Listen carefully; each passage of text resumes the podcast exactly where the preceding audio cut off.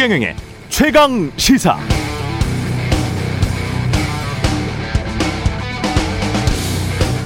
자본주의 사회라는 것이 각자 이익만 추구하면 결국은 전체적으로 다 이익이 된다 이런 믿음에서 출발했는데 하다 보니까 어떤가요? 재벌 대기업이 자기 이익만 추구하면 중소기업들은 힘들어 죽을 것 같고 대기업 공기업 정규직 노동자들이 자기 이익만 추구하면 기업 활력은 떨어지고 새로운 세대의 약진도 어려울 수 있죠.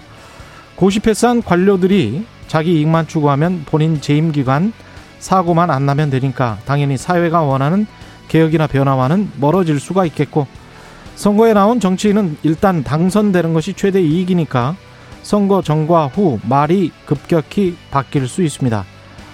그렇다고 자본주의 민주주의 하지 말자는 건 아니고요. 하려면 제대로 하자는 것입니다. 그러려면 우리 유권자는 뭐가 필요할까요? 가짜에 속지 않고 최대한 진짜를 판별할 수 있는 눈, 판단력이 필요하겠죠? 그런데 사람이 잘 모르는 타인을 판단하는 게 참 어렵습니다. 부모가 자식 마음 모를 때도 많잖아요. 대선 후보들에 대한 검증이 세밀하게 진행돼야 되는 이유는 이 때문입니다.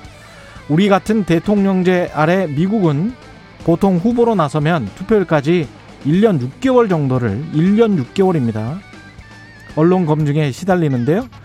그런데도 좀 말 안 된다 싶은 대통령이 뽑혀서 전 세계가 괴롭기도 했습니다. 앞으로 대통령 선거까지 남은 기간이 기껏 8개월. 후보들이 최대한 정직하게, 언론은 최대한 투명하게 해도 판단에 충분한 시간이라고 보기는 어렵습니다. 네, 안녕하십니까. 7월 21일 세상에 이익이 되는 방송 최경령의 최강시사 출발합니다. 저는 KBS 최경령 기자고요. 최경령의 최강시사 유튜브에 검색하시면 실시간 방송 보실 수 있습니다. 문자 참여는 짧은 문자 50원, 긴 문자 100원이들은 샵9730 무료인 콩 어플 또는 유튜브에 의견 보내주시기 바랍니다. 일라디오 콩에서도 보이는 라디오로 들으실 수 있죠. 콩 앱 켜시고 일라디오 채널 화면 하단에 캠코더 마크 누르면 일라디오 생방송 보이는 라디오로 보실 수 있겠습니다. 오늘 1부에서는 국민의힘 대선 경선 컷오프 일정부터 룰까지 아, 서병수 국민의힘 대선 경선 준비위원장 만나보고요. 2부에서는 더불어민주당 대선 대, 대권 경선 후보 릴레이 인터뷰 추미애 후보 만나보겠습니다.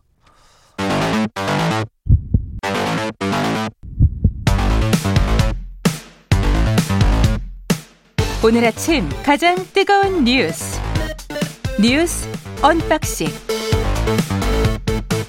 네, 뉴스 unboxing 시작합니다. 민동기 기자, 김민아 시사평론가 나와 있습니다. 안녕하십니까? 안녕하십니까? 예, 오늘은 참 전달할 뉴스가 많습니다.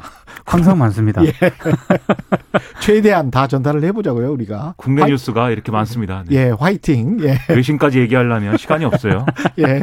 코로나 신규 확진자 또 역대 최다고요. 예. 그러니까 어제 9시까지 코로나19 신규 확진자가 1681명으로 일단 집계가 됐거든요.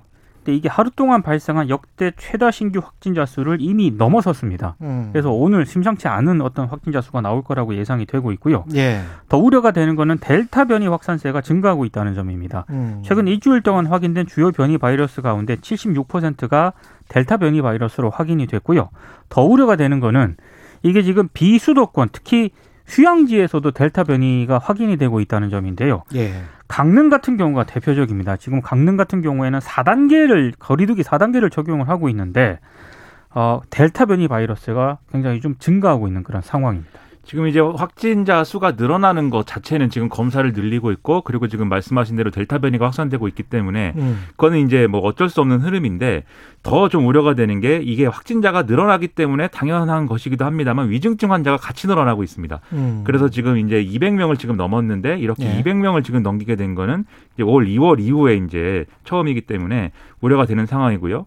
그리고 이제 중환자 병상 이런 것들도 이제 차 굉장히 차 있는 상황이기 때문에 음. 이 원래 이제 중환자 병상 확보할 때 이제 일일 확진자 평균 1000명 기준으로 이제 확보를 해 놓은 상황인데 예. 그게 이제 부담이 이제 걸릴 만한 그런 수준에 이제 이르게 된 그런 상황입니다. 음. 결국 이제 50대 이하 연령층에 대한 백신 접종 이런 것들이 빨리 진행이 돼야 되는데 예. 왜냐하면 최근에 확진자 늘어난 것도 고령층이 아니고 이제 50대 이하 젊은 층에서 계속 늘어났기 때문에 예. 이 백신 접종이 빨리 돼야 되는데 사이트는 계속 불통이 되고 음. 또이 기다려서 몇 시간 기다려서 이렇게 백신 접종 하려고 하니까 다시 처음으로 돌아가고 음. 이런 일들이 계속 벌어지고 있어가지고 음. 여러모로 불안하신 분들이 늘어나고 있는 것 같습니다. 오늘 조선일보 일면 기사 제목이요.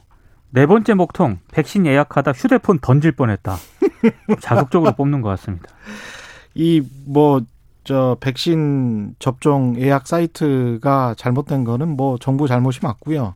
근데 이제 그거를 계속 이렇게 반복적으로 실수를 하게 되면 실수가 아닌 거죠, 이거는. 그렇죠. 뭔가 구조적으로 문제가 있는 것이고 서버 증설에도 어려움은 분명히 있을 겁니다. 한번 서버를 증설하면 그 돈은 그냥 그대로 비용으로 다 날아가 버리는 것이기 때문에 근데 그래도 어쩔 수가 없는 상황이 있고 그다음에 기본적인 그 데이터 관리랄지 이, 이 관련해서 그 프로그램을 잘 못 깔았다는 지적도 지금 나오고 있기 그러니까 때문에 사이트를 예. 설계를 예. 좀 허술하게 했다는 게 계속 드러나는 게 그렇죠. 지난번에 말씀드린 게 이제 문은 있는데 담장이 없었다 이렇게 말씀드리지 않았습니까? 음. 근데 이제는 그런 상황이 계속 반복되다 보니까 사람들이 특정한 이제 어 코드 query, 코드 뭐 이런 것들을 보내가지고 이제 음. 우회로를 막 찾아내고 있습니다. 이제는 이 사이트의 보안을 보안상 예. 허점을 찾아내고 있는 단계에 이르렀고 그러니까 컴퓨터 날짜 바꿔가지고 맞습니다. 우회 경로로 하면 그냥 쉽게 접속할 수 있다. 뭐 이렇게 그것도 사실 아니에요? 초보적인 실수거든요. 왜 예. local 컴퓨터, local에 이제 그 기- 날짜를 기준으로 그걸 설정하게 해놓습니까? 그것도 음. 이제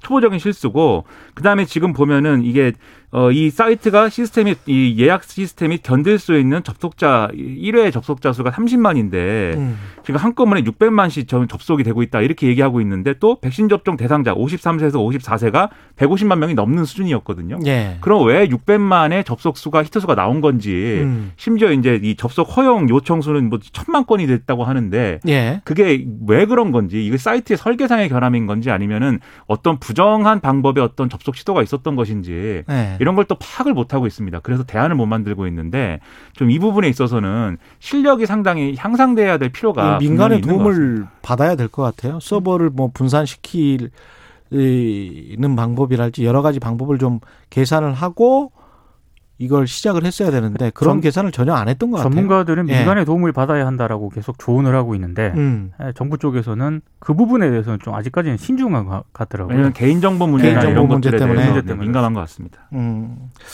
그럼에도 불구하고 이 코로나 19 지금 특히 이 백신 접종과 관련해서는 좀 그렇고요.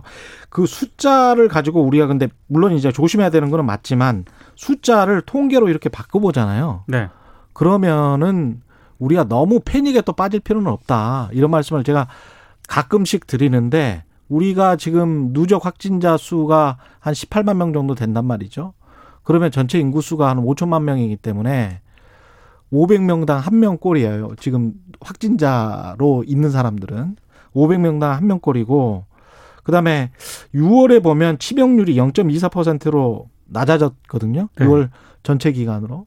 그럼 0.24%면 과거에 뭐 1점 몇 퍼센트나 2% 가까이 됐던 그런 초기의 단계하고는 0.24%면 사실은 1차 굉장히 굉장히 낮은 수준이죠. 1차 유행 때 예. 지난해 3월은 치명률이 2.87%였습니다. 그렇죠. 그러니까 0.24%면 거의 이제 독감 수준으로 내려왔기 때문에 무엇보다 빨리 백신을 접종하고 어르신들 다 맞고 50대들 다 맞고 그러고 나면 그래도 조금 좀 나을 겁니다. 예. 중증 환자들만 좀 잡아지고 그러면 훨씬 더 나을 수 있기 때문에 너무 또 공포에 사로잡혀서 그럴 일은 아니지만 그럼에도 불구하고 정부가 그렇기 때문에 백신 접종이 원활하게 될 수 있도록 일을 잘 했었어야 됐습니다. 네. 예. 예, 청해부대 이 이것도 엉망진창으로 지금 사실 일을 한 것 같은데 국방부는 자화자찬을 했습니까? 자화자찬을 음. 했습니다. 이게 왜냐하면 어제 에, 국회 국방위원회에 보고한 그 무슨 그 청해부대 34진 긴급 복귀 경감이 향후 대책이라는 제목의 네 장짜리 보고서가 있었습니다. 예. 여기서 뭐라고 얘기를 했냐면 어, 최단 기간에 임무를 달성한 최초의 대규모 해외 의무 후송 사례다. 이렇게 한마디로 자화자찬을 한 건데요. 이게 시기상으로도 좀 문제가 있는 게 어제 국방부 장관이 사과를 했거든요. 음. 사과를 한 당일에 국방부가 국회 보고서에다가 자화자찬하는 그런 보고서를 한, 하는 건데 이건 굉장히 문제인 것 같고요. 더더군다나 이 작전 후송 작전을 할 때 쓰는 암호명이 있습니다. 예. 그 암호명도 공개를 했어요. 오아시스라고. 그래서 어, 유승민 전 의원 같은 경우에는 페이스북에 예, 도대체 이런 작전면을 공개하는 나라가 어딨냐 이렇게 강하게 또, 또 질타를 하기도 했습니다. 그러니까 이게 해외 파병된 부대가 코로나19 대응 미비 때문에 조기에 이 퇴각하게 된 상황 아니겠습니까? 예. 근데 그걸 가지고 이제 이잘 퇴각하는 작전이다, 잘 데려오는 작전이다, 정말 멋진 작전이다, 뭐 이런 식의 어떤 어 인식을 보여주려고 한 것처럼 지금 비춰지거든요, 이 보고서는. 예. 그게 사실은 뭐 전형적인 또 어떤 군의 모습이기도 한 건데 지금 그럴 때가 아닌 거죠. 네. 야당은 서욱 국방부 장관 경질을 하라고 계속 이야기를 하고 있고 그런데 서욱 국방부 장관 같은 경우는 지난번에 공군 여중사 네. 사건과 관련해서도 지금 그랬었고 이 청해부대 사건도 그렇고 제가 보기에도 뭐 이거는 계속 사과만 하고 이럴 이렇게 넘어갈 수 어제- 있는 일은 아닌 것 같은데요. 어제 사과가 여섯 번째 사과거든요. 뭐 누군가는 책임을 져야 되지 않을까 싶습니다. 예. 윤석열 후보는 주 120시간 이건 무슨 말이죠? 대구 밀란? 그러니까 이게 예. 문재인 정부가 주 52시간제로 일자리가 생긴다라고 주장을 했는데 음. 이게 실패한 거다 이렇게 음. 얘기를 하면서요. 예. 아, 문재인 주, 정부 비판. 예, 그 예. 비판하는 차원이었는데 뭐라고 얘기를 하냐면 스타트업 청년들을 만났더니 주 52시간 제도 시행에 예외 조항을 둬서 음. 어, 노동자가 조건에 합의하거나 선택할 수 있게 해달라고 토로를 하더라.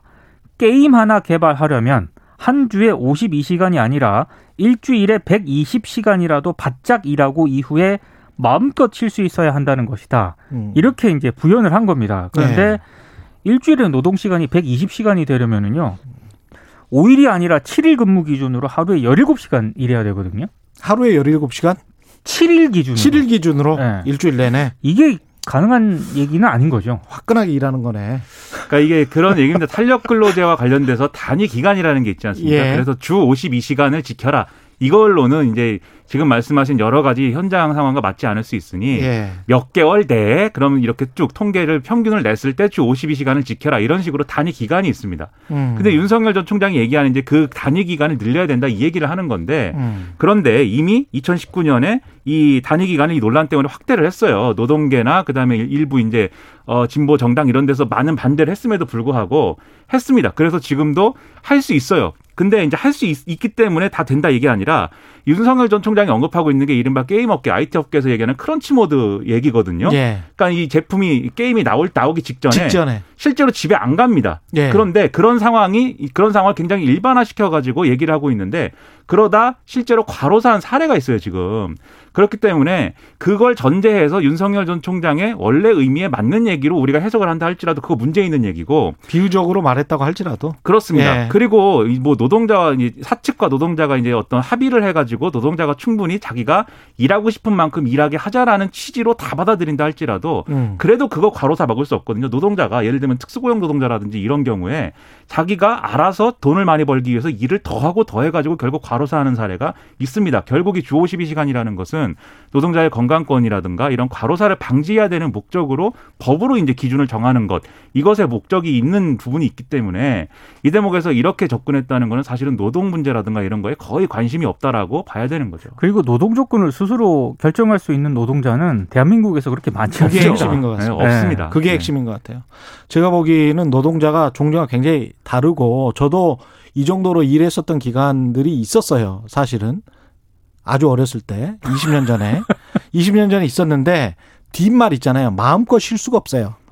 그러니까 120시간이든 170시간이든 200시간이든 일은 했습니다. 젊었을 때는 그렇게 일을 하고 그다음에 마음껏 쉽니까? 우리가 뭐 하루 정도 있으면 바로 전화 와요.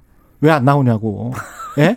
7일 열심히 일하고 KBS 얘기인가요, 이거? 예, KBS 이야기입니다. 젊, 젊었을 때 예. 분노를 지금 네. 예. 게- 그렇게 계속 시키고 하루 지나잖아요. 그럼 왜 안 나오냐? 이렇게 이야기를 하면 어떻게 마음껏 쉬어요? 그러면 일주일 동안 뭐 누가 그랬습니까, 그때? 200시간 일하고 이름을, 이름을 얘기해 주세요. 그러면 5일 5일 정도는 쉬어야 되는 거 아니에요.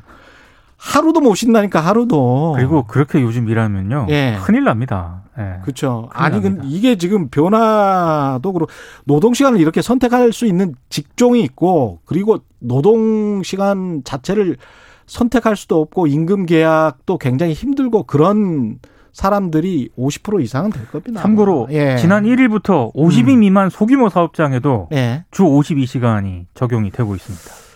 이게 대구 밀란 이거는 무슨 말이에요? 대구 밀란은? 이거는 이제 그 코로나19 초기 때요. 예. 어, 그 초기 확산이 대구가 아니라 다른 지역이었으면은 밀란이 음. 일어났을 것이다. 윤 전 총장이 이제 대구를 방문해서 이렇게 얘기를 한 건데, 예. 아, 이제 대구 동산병원에서 의료진을 만나서 아무래도 뭐 격려하는 그런 차원에서 얘기를 했겠죠. 근데 아, 아무리 그랬다 하더라도 그러면은 다른 지역, 지역이었다면 밀란인데 이 다른 지역은 그럼 어딜 얘기하는 거냐? 음. 아, 이런 논란부터 제기가 됐고 아무래도 좀 정치적인 의도가 좀 있었던 발언 아니냐? 보수 지지층 결집을 노린 음. 이런 비판이 좀 나오고 있습니다. 그러니까 그 당시에 이제 대구에서 이제 이 신천지라든가 이렇게 해가지고 뭐 집단 감염 사례가 이제 크게 나타나다 보니까 일부 이제 lockdown이라든지 lockdown이라든지 이런 이제 대책도 그 당시에 이제 봉쇄 정책이나 이런 것들을 많이 이제 다른 국가들도 하던 때지 않습니까?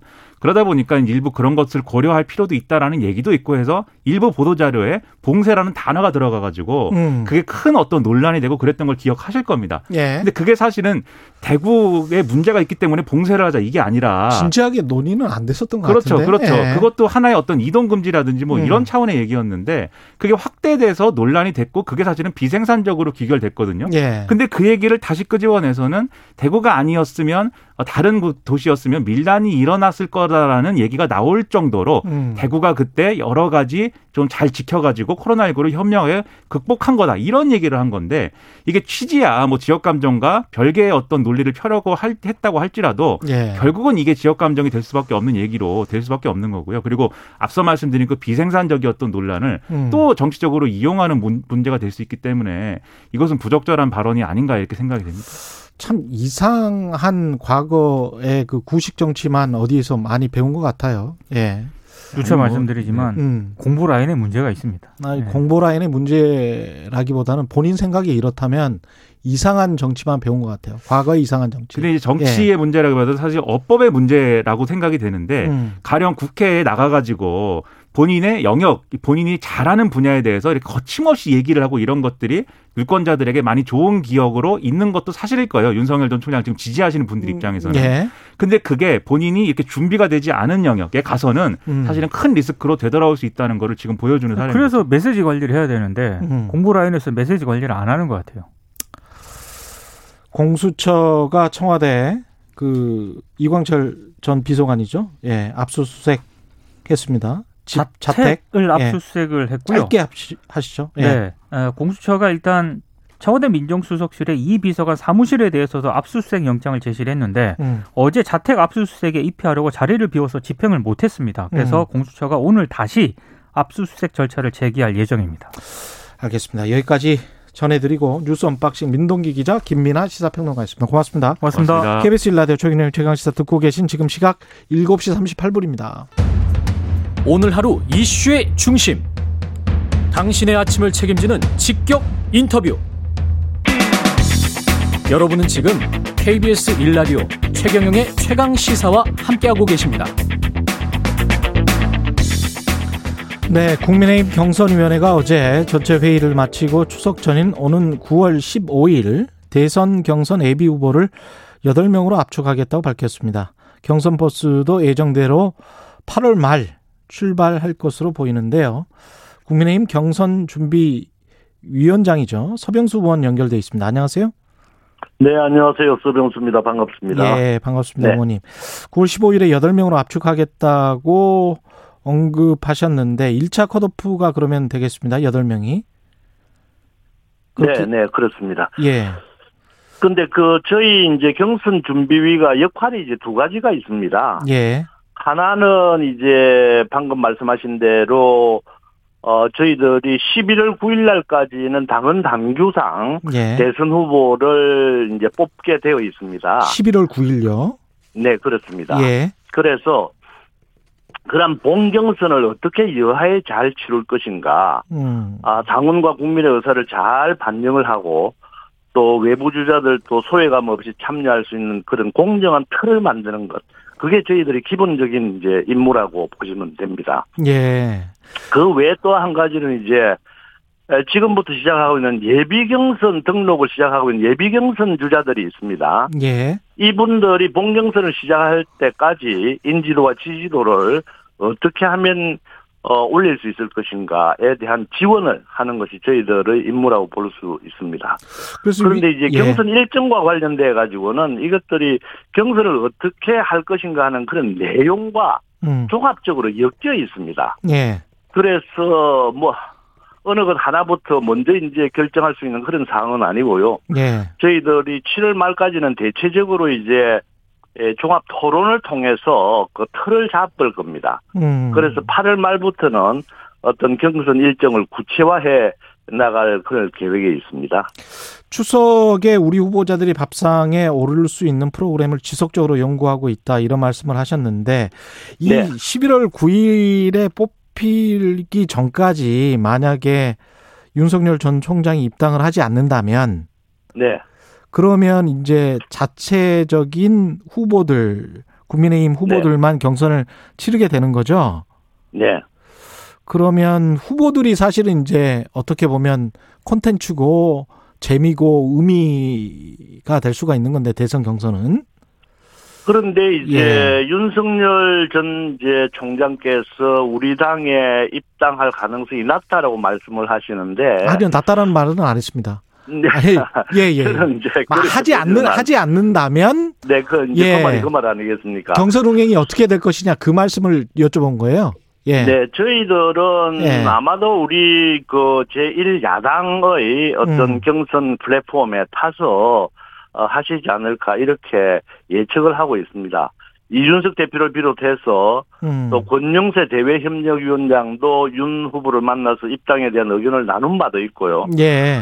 또 여러 루트를 통해서 입당을 타진하고 있거든요. 예. 또 윤 후보 입장에서도 보면 어 자기가 대통령이 되어야 된다라고 하는 예. 그런데 너무 연연해 하지 않고 좀 대범하게 음. 에, 이렇게 정권 교체의 대의라고 하는 음. 그런 목적은 분명히 공통적으로 가지고 있기 때문에 예. 에, 반드시 빠른 시일 안에 에, 우리 그 경선 열차에 탈이라고 생각을 하고 있습니다. 그 시나리오별로 보면 어떻습니까? 만약에 이제 9월 15일에 예비 경선 형식으로 8명으로 압축이 됐단 말이죠. 네네. 그 되기 전에 윤석열 전 총장이 입당을 하면 뭐 절차적으로 별로 어려움이 없을 것 같은데 네네. 그 이후에 만약 입당을 하게 되면 네네네. 어떻게 되는 건가요, 이게? 글쎄, 그런 이제 상황은 지금 현 단계로서 저희 경선 준비위 입장에서는 예. 크게 고려는 하고 있지 않습니다. 아, 음. 저희들이 경선 이제 일정과 내용들을 하나씩 하나씩 정리해 나가는 그런 과정에서 예. 아직 그 8월 말까지는 시간적인 여유가 있지 않습니까? 예. 아, 그래서 여러 가지 이제 루트를 통해서 어, 서로 간의 공감대를 이루고 하면 어, 저는 들어온다라고 보고요. 예. 다만 그 윤석열 총장이 늦게 들어온다고 하더라도 예. 그러한 것을 고려해서 저희들이 경선 일정을 어, 늦추고 땡기고 할 수는 없는 입장이라고 하는 것을 말씀을 드립니다. 아, 그걸 고려하더라도 경선 일정을 늦추거나 당기거나 이렇게 할 수는 없다. 네네. 그러나 그럼에도 불구하고 현재 지지율로 계속 이제 윤석열 전 총장이 그 밖에 있다면 네. 만약의 경우입니다. 이게 이제 최선일지 국민의힘에게 최선일지 뭐, 뭐 최악일지는 모르겠습니다만은 11월 네. 9일에 한 명이 뽑혔어요. 네. 그리고 난 다음에 윤석열 전 총장과 야권 대통합이라는 그런 시나리오도 가능할 수 있지 않습니까? 완전히 배제할 수는 없는 거겠죠. 그러나 그것은 음. 이제 저희 경선 준비위가 예. 아, 결정하거나 논의할 상황은 아니라고 봅니다. 아, 그렇겠습니다. 어디까지나 예. 우리 경선 준비위에서는 본경선을 하기 위한 음, 그런 그 시나리오와 일정들을 어, 얼마나 알차게 내용 있게 만들어 갈 것인가 하는 것이기 때문에 예. 일단 윤석열 총장이 경선실에 타느냐 안 타느냐 음. 거기에 따라서 경선 일정을 저희들이 변경시키고 할 수 있는 그런 상황은 아니라는 말씀을 드립니다. 엊그제인가요? 중앙일보 칼럼에도 그 기호 2번이 아닌 무소속 기호를 달고 대선에 나갈 게 아니라면 늦지 않게 국민의힘에 입당하는 게 방법이 아닐까 싶다. 지금 밖에서 너무 어, 메시지가 거칠고 어, 전원정치, 회동정치가 구식이다. 이런 어떤 칼럼이 나왔었거든요. 혹시 네네네. 보셨는지 모르겠습니다만. 그래서 이제 야권 전체적인 시각 보수적인 시각 보수 그 지향적인 어떤 언론까지 다 포함한다고 보면 네. 빨리 입당하는 것이 윤석열 전 총장에도 낫다는 어떤 공감대는 다 형성이 돼 있는 것 같은데. 네, 그렇습니다. 그렇기 예. 때문에 저희들이 음. 예, 그런 이제 저희들 뭐 경선 준비위가 예. 해야 될 어떤 그 권한과 책임의 한계도 있지만 예. 아, 그런 것에 관계없이 쭉 일정을 추진을 하면서 음. 8월 말까지는 시간적인 여유가 있기 때문에 계속 네. 접촉해서 노력을 한다면 예. 좋은 결과가 있으리라고 봅니다. 혹시 전격적으로 그냥 뭐 8월이 아니고 7월 뭐 지금 얼마 남지 않았습니다만은 뭐 이렇게 입당할 가능성도 이- 있을까요? 어, 저는 그럴 가능성도 충분히 있다라고 봅니다. 왜냐하면 그 대통령이 이제 대통령 후보로 출마하시는 분들은 예. 아, 우리 국가와 국민을 위해 가지고 어, 일을 하겠다고 음. 어, 나오신 분들 아니겠습니까? 예. 이런 분들 입장에서 어, 작은 어떤 그 어, 지역적인 어떤 유불리 이런 것을 너무 따지는 것은 음. 국민들이 보기에도 바람직하지 않은 거 아닌가. 특히 우리 국민들의 입장에서는 작은 일에 대해서는 좀 희생하고 예. 양보하는 그런 모습을 갖추는 것이 오히려 어 대통령 후보로서의 자격이 더 있는 것이 아닌가 이렇게 평가하지 않겠습니까? 그래서 예. 어 윤석열 총장을 비롯해서 아마 참모진도 있을 텐데 예. 에, 그런 데 대해서 많은 숙고를 하리라고 봅니다. 지금 참모진 이야기를 해서 그런데요. 만약에 이제 너무 시간이 지체가 되고 계속 이제 네. 캠프는 충원이 되는 과정이잖아요.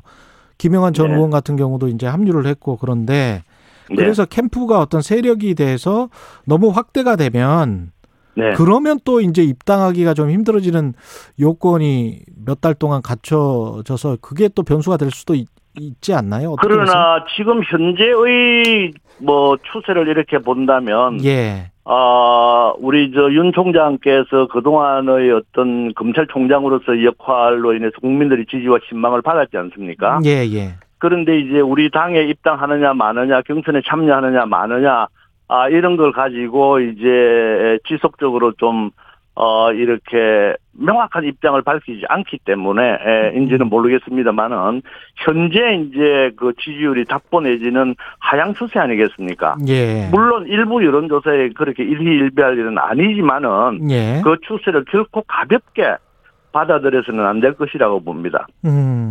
어차피 예.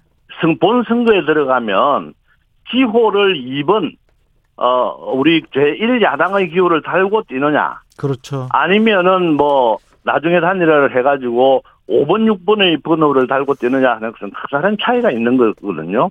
좀 불리하죠. 그리고 또 예. 우리 당에 이제 들어옴으로 인해서 음. 어, 본인이 가지고 있는 어떤 비전을 더욱더 정교하게 가다듬을 수도 있는 것이고요. 예. 또 약점을 같이 공동으로 어, 이렇게 대응할 수 있는 것도 있으니까 음. 튼튼하고 견고하게 에, 만들어진 어떤 그런 이제 플랫폼을 두고 음. 어, 황야에서 떨고 있을 걸 이유는 없지 않겠습니까? 예. 최재형 전 감사원장 같은 경우는 어떻습니까? 지금 지지율 상승세 분위기고 그 전에 네. 이제 언론에서 plan B다라는 이야기가 많이 나왔는데 plan B가 네. 아니고 plan A다 뭐 이렇게 말씀하시는 분들도 있고요. 뭐 저희들은 plan A, plan B라고 하는 그런 개념은 갖고 있지 않고요. 예. 최재형 감사원장 같은 경우에는 성장기에서부터 살아오는 그 인생의 삶의 궤적이 상당히 모범적이고 음. 우리 국- 어, 그 헌신적인 그런 생활을 해왔지 않습니까? 예. 그리고 좌고우면하지 않고 하는 지도자의 어떤 그런 덕목이라든가 이런 것을 갖추고 있습니다. 다만 인지도가 아직까지는 어 낮고 다만 이제 지금 이제 우리 당에 입당함으로써 어 상승 추세에 있긴 합니다만은 여전히 좀 이렇게 낮고 있는 상태이기 때문에 예. 에, 그런 인지도를 올릴 수 있는 그런 노력을 저희들과 함께 한다면 음. 어, 빠른 시간 안에 그런 인지도가 올라갈 것이고 따라서 지지도도 올라갈 것이라고 봅니다. 다른 후보들 홍준표, 유승민, 뭐 원희룡, 그 기라성 같은 후보들이 있는데요. 이 네네. 후보들 같은 경우는 이제 지지율이 그런데 생각보다는 뭐 그렇게 높게 나오지는 않고 있는데 충분히 네. 경쟁력이 있다고 보세요. 어, 저희들은 우리 당내에 있는 후보들도 상당한 능력과 대통령 후보로서의 자질을 가지고 있다라고 봅니다. 다만 예. 어떤 그 시대의 상황이라든가 어, 그 시기에 걸맞는 어떤 이슈를 통해서 자기들의 존재감을 부활시킬 수 있는 기회가 없었기 때문이라고 보거든요. 예. 어, 그래서 경선하는 과정이라든가 이런 것을 통해서 본인의 자질과 능력을 충분히 이제 국민들에게 보여주고 한다라고 한다면 음. 충분히 날개를 달고 도약할 수 있는 기회가 있으리라고 봅니다. 김동연 전 경제부총리 같은 경우는 지금 대선 출사표를 던졌다고 보는 게 맞겠죠? 어떻게 아, 보십니까? 김동연 부총리 같은 경우에는 사실 예. 저도 좀 아시는 분이긴 합니다. 저도 기획개정위원회에 있었기 아, 때문에. 예, 예. 예, 그래서 아주 경제적인 식견도 풍부하시고 예.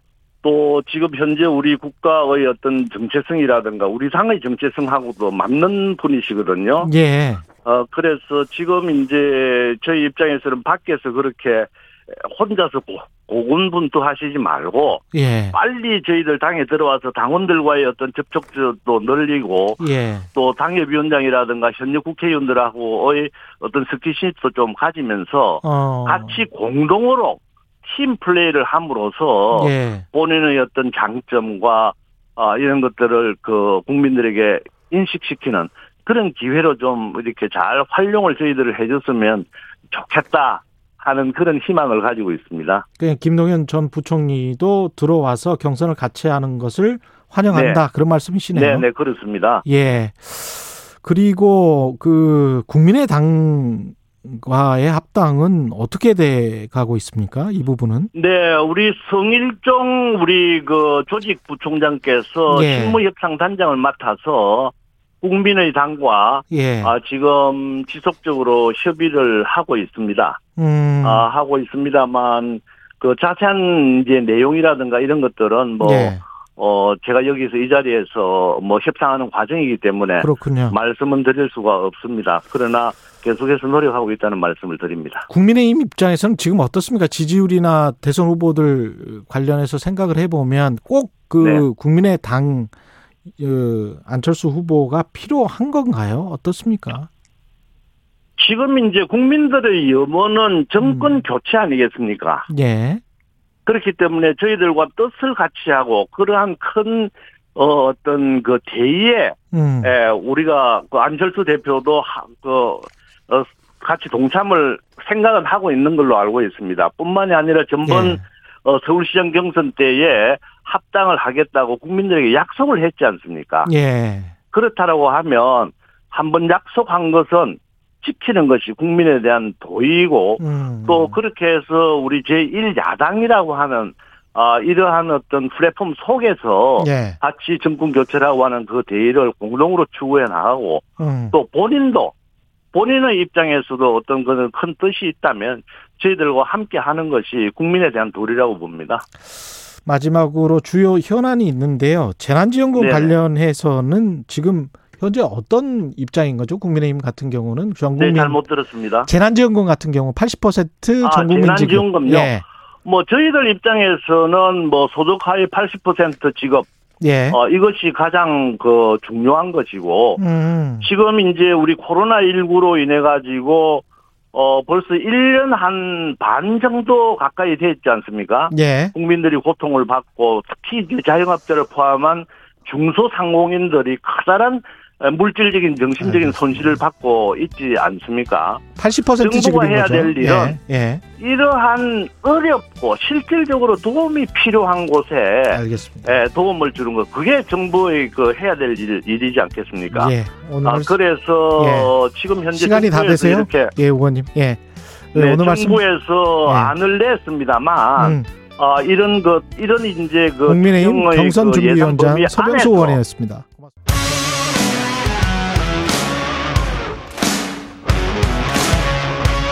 오늘 하루 이슈의 중심 최경영의 최강 시사.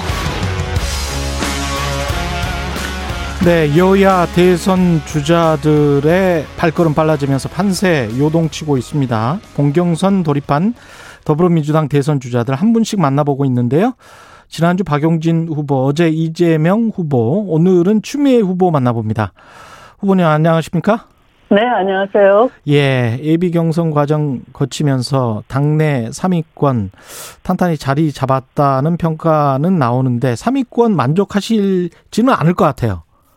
네, 가장 늦은 출발이었던 만큼 예. 이 상승 기조를 잘 이어가서 예, 네 어, 개혁 개혁 정치를 복원해내고요. 예, 또 문재인 정부를 이어갈 에, 개혁 완수의 적임자로서의 저 추미애의 실력을 좀 보여드려야죠.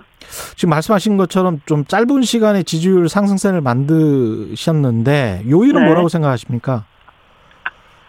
아마 더불어민주당에 대해서는 어, 다른 당과는 다른 어, 이 개혁 완수에 대한 사명이 있는 거고요. 음, 어느 누구도 그런 개혁을 어, 다시는 입에 올리지 않고 하기 때문에 좀 지지층이 실망하고 떠났죠. 어, 음. 그러나 제가 다시 촛불, 다시 평화라고 말씀드리고 개혁 정치를 복원하겠다라고 하니까 예, 어, 저의 추진력 이런 걸 지켜보신 분들이 어, 기대하고 다시 지지하게 되지 않았나 생각해요. 예. 민주당 내에서는 그렇게 보이는데 범야권까지 한번 판을 넓혀보면 전체 네. 판세에서는 어떤 경쟁력을 가지실 거라고 보시는지도 궁금하고 지금 현재 이제 윤석열 하락, 이재명 정책, 이낙연 추격, 추격 뭐 이런 양상이잖아요. 네. 예, 예. 어떻게 보십니까? 다른 후보들 어, 사실 뭐 대통령은 폭넓은 그런 어, 경험 또는 지식 기반을 가지고 있으면서 국민을 설득해내고 미래로 나아가는 어, 그런 그 경험치 에, 또는 어, 나름의 어떤 전략적인 판단 이런 걸 할 수 있어야 되는 거죠. 예. 어, 그런데 윤석열 대선 후보를 보면 최근의 여러 발언들 특히 어제 그제 뭐 어, 주 120시간 노동 뭐 이런 언급을 보면서 예. 어, 사람들이 그냥 놀란 정도가 아니고 그냥 경악 그 자체더라고요. 반응을 보니까. 예. 네, 결국은 뭐 윤석열 후보나 또는 어, 새로 부상시키려고 하는 최재형 후보 이런 건 대단히 좀 자기적인 거죠. 음. 어, 윤석열 후보의 대체제가 이제 최재형 후보인 것 같고요. 예. 어, 그러나 뭐 그런 분들은 특권을 지키는 법 기술은 훤하다고 해도 세상 이치나 민생법은 모른다 하는 음. 것이 하나 둘씩 드러나고 있는 거고요. 예. 또 윤석열 후보나 뭐 그런 분들이 반헌법적인 도전장을 내고 어, 스스로 어떤 공정 상식 이런 단어를 쓰긴 하지만 음. 그 미- 믿음이 안 간다 후보일 가능성이 있는 거죠. 예. 어, 그걸 이제 국민들이 알게 돼가는 과정이신 것 같고요. 음. 어, 그런데 이 아까 말씀드린 더불어민주당의 시대 과제를 다 해야 되는 민주당 입장에서도 예. 이재명 대 반이재명 이 구도가 매- 대단히 위험하고 지루한 구도였어요. 예. 어, 현재도 거기에 계속 돼 있는 것이고요. 거기에 그런데 재미를 더해 주셨죠. 네, 그런데 예. 제가 등장을 해서 예. 이 이재명 대 반 이재명 구도를 깨면서 음. 어, 또 경선에 관심을 집중시키고 음. 또 개혁에 대한 기대, 또 저의 강한 추진력 이런 걸 보고 어 저는 결국은 민주개혁 시민 진영이 두텁게 결집을 해야지만 어 이 대선 승리가 가능하다. 중도층도 신뢰를 가지고 어 합류해 줄 수 있다 이렇게 보고 있고요. 아마 저의 예측대로 가지 않을까 생각합니다. 그 구도로 가면 안 된다. 이재명 대 반 이재명의 구도로 가면 안 된다. 그래서 내가 이걸 좀 깨야 되겠다. 그래서 언론 네. 평가로 뭐 명추연대, 재미연대 이런 이야기가 나왔는데 네. 이것 같은 경우는 다 계획이 있었던 겁니까? 이런?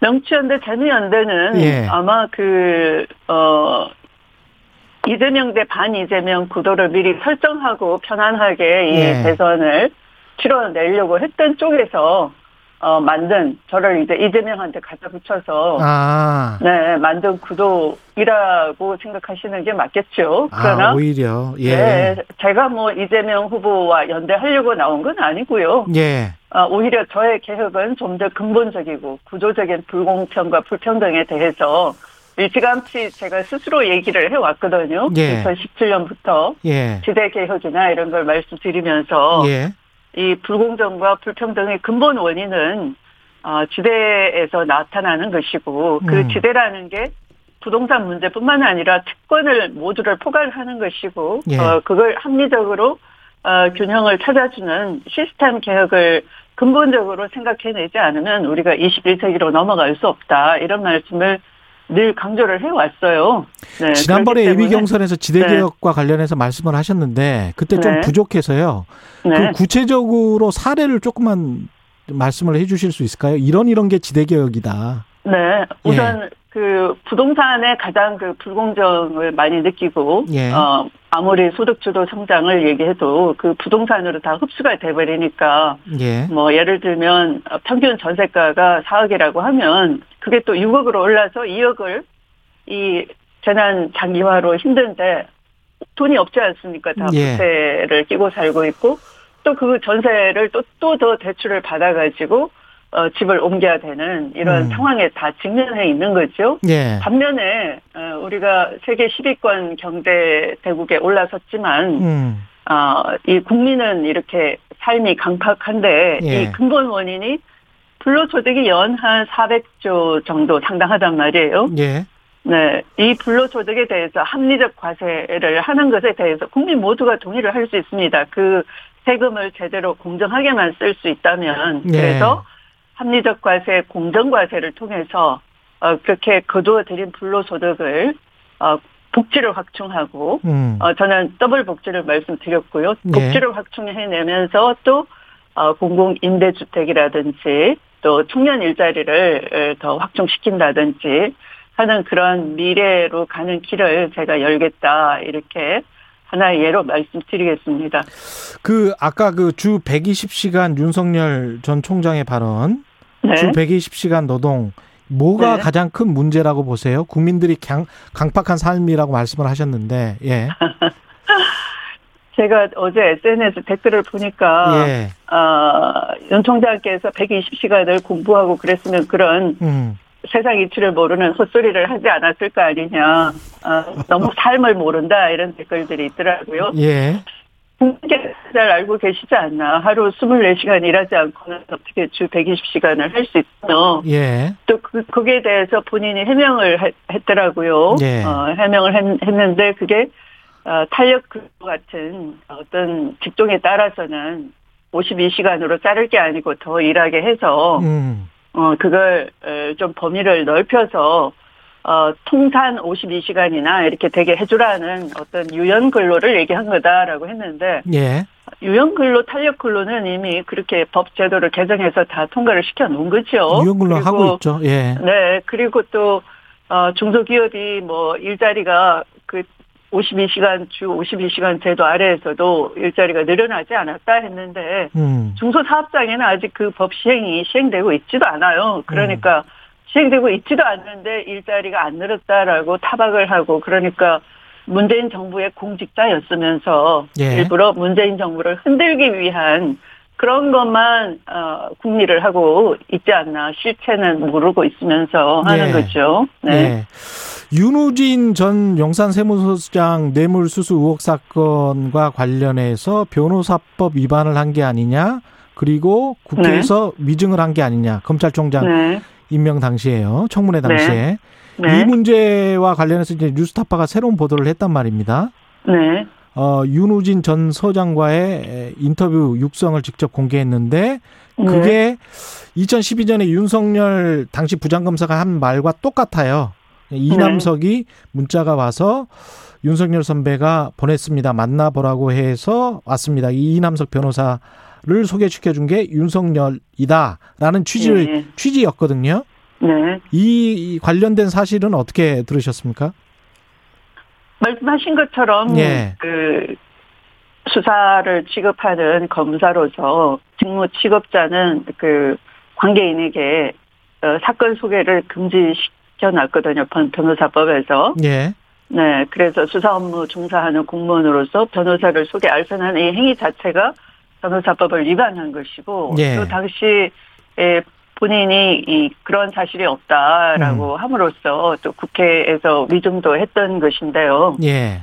네, 그래서 뭐 청문회 과정에서의 뭐 그런 답변 가지고 그 위증으로 뭐 문제 삼는 것은 이제 도덕적 문제가 돼 버릴 것 같고요. 예. 이 변호사법 위반 문제에 대해서는 실제 그 실정법을 위반한 것이 되겠죠. 그래서 그런 것들이 에, 법 위반을 떠나서 음. 어, 이 그렇게 자꾸 거짓말로 둘러대는 것은 어, 이제까지는 그 가족 또는 장모 장모는 이미 구속이 돼서 예. 윤석열 총장에게 그 도덕성에 큰 그 상처가 된 거죠. 그때부터 이 지지율이 추락하기 시작했다고 보고요. 예. 또 그것은 제가 수사 지휘 두 번째 수사 지휘에 그 장모 사건 그 노 수사 지휘에 포함이 됐던 것이고 예. 이 윤우진 용산 세무서장 사건도 본인 비리로서 수사 지휘에 당시에 포함시켜 뒀었어요. 음. 네, 그런데 가족 측근에 대해서는 뭐 국민의힘당이나 또는 본인도 인식이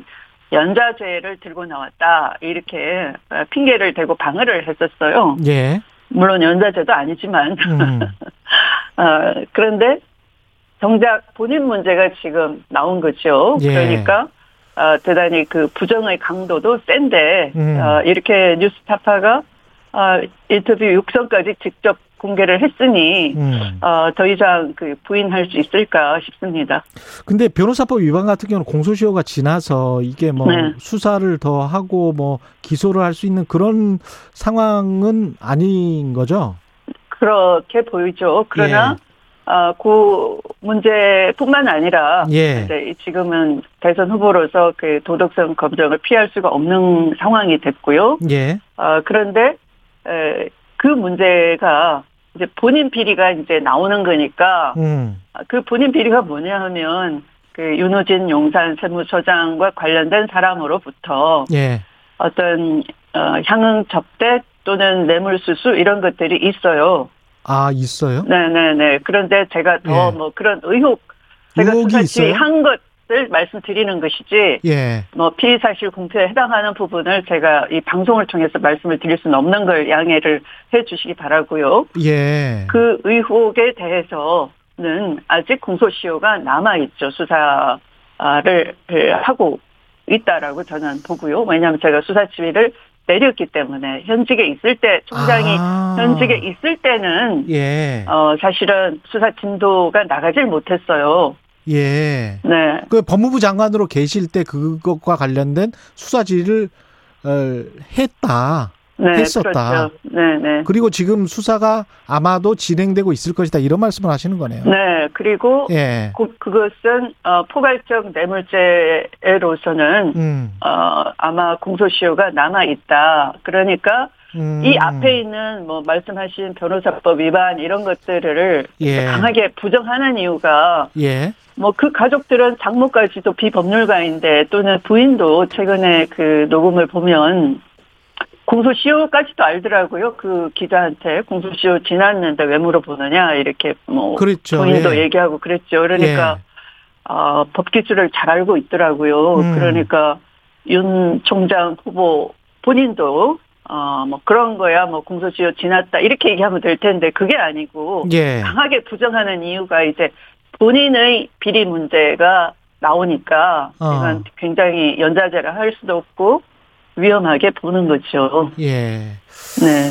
알겠습니다. 그 당내 민주당 경선 이야기 다시 한번 돌아가서 민주당 네. 대권 주자들 사이에서 어 최근에 이제 적통 논란이라는 이야기가 나왔는데 이거는 네. 어떤 입장이신지 궁금하네요. 이 논란에 대해서는.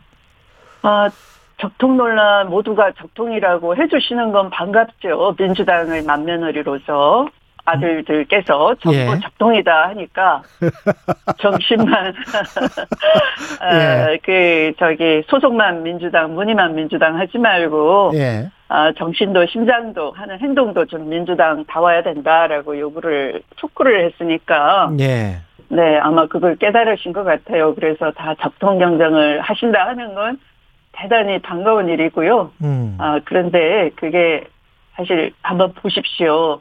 아, 고 김대중, 고 노무현 두 분 대통령 한 분은 분단과 독재에 맞서서 어, 전국법으로 싸워내신 김대중 대통령님 또 반칙과 특권에 맞서서 또 전공법으로 싸워내신 노무현 대통령님이시죠. 예.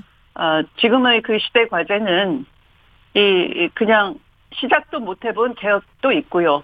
어, 음. 또그 개혁이 개혁 저항에 에, 더 크게 직면해서 엎어지려는 그런 것도 있고요. 그래서 시대 과제는 예. 민생을 위해서 나라의 미래를 위해서 개혁 완수를 하는 것이고 그런 말로만이 아니라 실제 행동으로 보이는 아, 그런 그 결단과 용기, 추진력 그런 것을 에, 국민들은 지지층은 요구하는 것이고요. 음. 역시 그것은 저 추미애가 이어갈 적임자이다. 이 기회에 자신 있게 말씀드립니다. 예.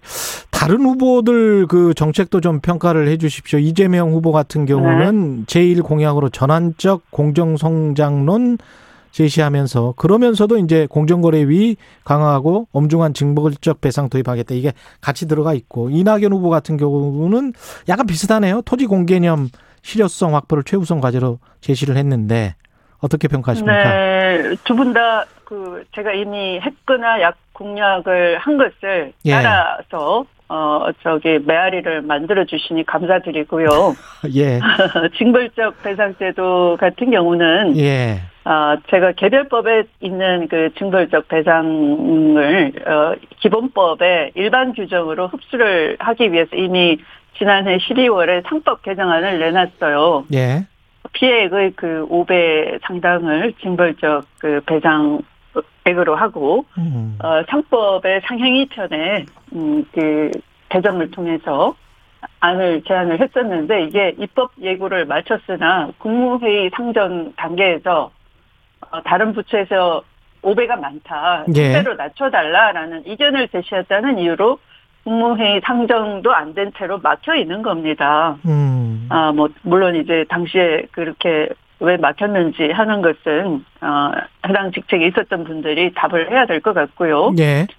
그것을 당에서도 뭐, 어, 유시시키고 뒷받침 해주지 않았고요. 그래서 해당 뭐 관련 상임위는 법사위인데, 음. 에, 법사위의 입법, 어, 그 법안 제안 설명을 하고 장관으로서 입법 예고까지 마쳤으나, 네, 이렇게 돼 있는 건데, 이 음. 대선 후보 중 한 분이 이렇게 다시 발제를 해 주신다면, 어, 당도 받아야 되는 거 아닌가 싶고요. 음. 어, 토지 공개념은 이미 제가 아까 그런 지대 개혁을 통해서 예. 어, 토지 공개념 그 3법을 신속히 어, 국회가 입법해야 된다. 왜냐하면 뭐그 어, 위헌성 시비가 있었던 부분은 국회가 어, 그 헌법재판소 쪽에서는 그 법 자체가 그 위헌성에 방점을 둔 것이 아니고요. 예. 어, 국회의 입법 기술이 좀 부족하다, 정치하지 못하다 이런 것을 지적을 했던 것이거든요. 예. 아, 그래서 국회의 직무유기라 할수 있는 것이죠. 그래서 음. 그 토지 공개념 3법에 대해서는 제가 일찍이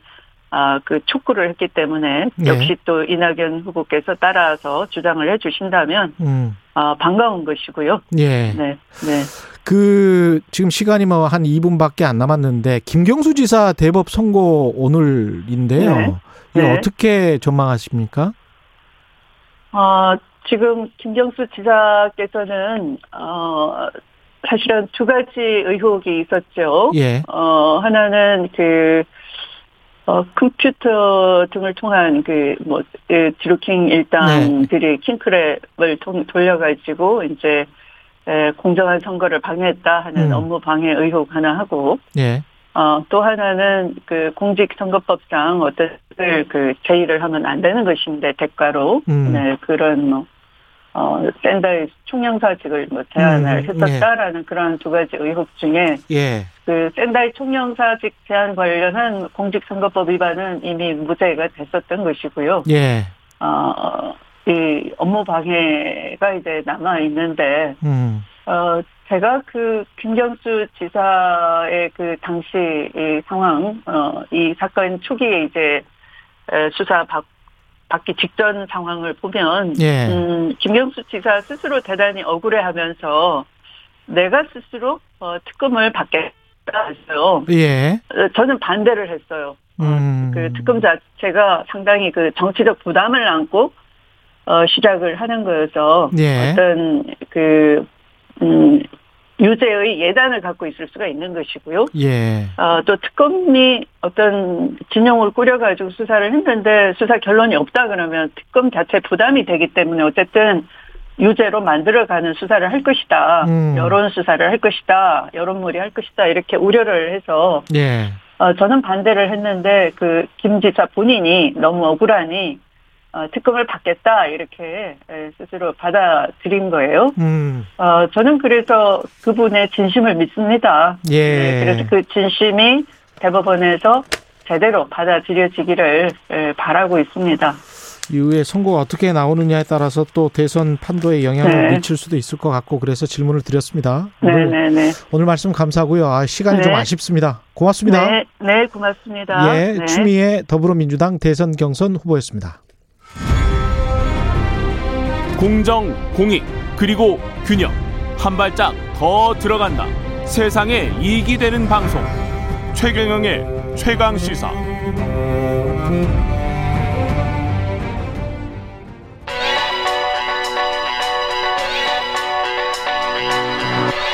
최강 시사 김한의 눈. 네, 김한의 눈 시작합니다. 오늘은 제주도로 가보네요. 네, 가보고 예. 싶습니다, 제주도. 예, 제주도 그 공항 관련해서 환경부가 전략 환경 영향 평가서를 반려 결정했습니다. 네, 그렇습니다. 이게 그러면 제2공항은 어렵다? 네, 사실상 이제 어려워졌다라고 보는 게 맞을 것 같은데요. 예. 환경부가 이제 국토부가 2019년에 제출한 제2공항 전력 전략 환경 음. 영향 평가서를 최종 반려 결정 내리고 이를 공식 통보했습니다. 예. 이게 뭐냐면 환경 영향 평가법이라는 게 있습니다. 음. 그러니까 정부 부처마다 어떤 사안을 바라보는 관점들이 다 다르지 다르죠. 않겠습니까? 예. 그러니까 예를 들면 국토부의 관점이 있고 개발의 관점. 네, 뭐 또 다른 부처의 관점이 있고 환경부는 환경 보호의 관점. 네, 그 최종적으로 그래서 예. 개발 사업을 할 때 너무 이제 그동안 우리가 개발 시대를 지나오면서 예. 개발을 무조건적으로 무제한적으로 해왔기 때문에 이제는 환경의 관점에서 마지막에 최종 검토를 한다. 그렇죠. 라는 취지로 이제 환경 영향 평가법을 만들었는데요. 음. 이 법에 보면 이제 대상가 어떤 개발 계획을 수립하려는 행정기관의 장은 이 계획을 확정하기 전에 이 환경 영향 평가서를 작성해서 환경부 장관에게 협의를 요청해야 됩니다. 예. 그래서 이제 국토부가 제2공항을 추진, 최- 추진하면서 최종적으로 이제 환경부에 환경 영향 평가서를 낸 거죠. 음. 근데 이게 몇 차례 이제 보완 요청을 받았었습니다. 예. 그래서 최종적으로 냈는데 이걸 받으면 환경부는 검토를 하고 40일 이내에 결정을 내려줘야 되는데 음. 제시할 수 있는 안이 네 가지가 있습니다. 일단 동의, 조건부 동의가 있고요. 예. 부동의가 있습니다. 예. 부동의는 뭐냐면 어 재검토해 와라. 재검토해 봐. 일단 발- 그리고 마지막 단계가 반려입니다. 반려는 사실상 이제 네 가지 등급에서 놓고 보면 안 된다는 거거든요.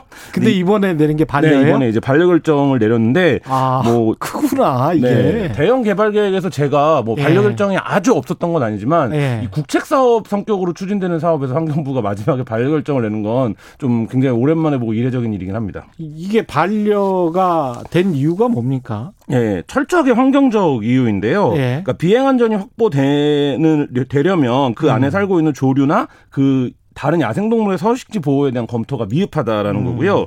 그다음에 또 한 가지는 항공기 소음 영향 평가를 했는데 예. 최저 그러니까 최악의 경우에 대한 평가가 미흡하다. 어. 그러니까 이렇게 예를 들면 평균치로 따질 게 아니라 항공기의 소음이 최악이 됐을 때 주변 이제 말하자면 주민들의 그렇죠. 삶이 어떻게 되는가를 따져야 되는데 예. 그 부분이 미흡하다는 거고요. 음. 그다음 멸종 위기 야생 생물이 살고 있습니다. 뭐냐면 어. 맹꽁입니다. 맹꽁이가 네. 여기 살아요? 네. 예. 그 맹꽁이가 사는 지역이 이제 숨골이라는 지역인데 음. 이 부분을 어떻게 보존할 건지에 대한 가- 그 방향도 제시하지 않았다 이렇게 됐고요.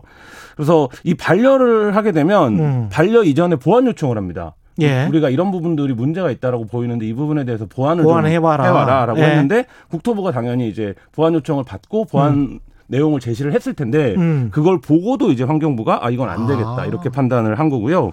그래서 뭐 그 두 차례에 걸쳐서 이제 환경 그 국토부가 이제 조류 충돌 대책, 뭐 동굴 등 주변 환경 조사 뭐 이런 거에 대한 자료 보완을 했는데 예. 그럼에도 불구하고 이제 안 되겠다라고 했고 음. 어 이게 이제 그래도 결정이 좀 힘이 있는 게어 지적한 문제들이 보완이 되지 않는데 입지가 같다라고 할 경우에 두 차례나 보완을 해왔는데 계획을 음. 그 자리에 이제 가능하겠는가 이런 부분에서 좀 이제 환경부의 이 반려 결정으로 최종적으로 좀 어려워졌다 이렇게 보여집니다. 뭐 국토부는 만약에 또 보완해서 또 제출할 가능성은 있어요? 뭐 그럴 수는 있죠. 근데 네. 그러려면 본안을 다시 만들어야 됩니다. 이제 아. 그러니까 지금까지 만든 안은 보완 요청을 받고 제출을 했는데 예. 반려를 받았기 때문에 이 안을 그대로 제출할 수는 없고 그러면 다시 이제 안을 만들어야 되는데 새로 만들어야 되네요. 네, 그렇죠. 사업 계획을 새로 해서 네, 예. 이 부분을 국토부가 다시 추진할지는 아직까지는 이제 뭐 입장이 나오지는 않고 있는데요.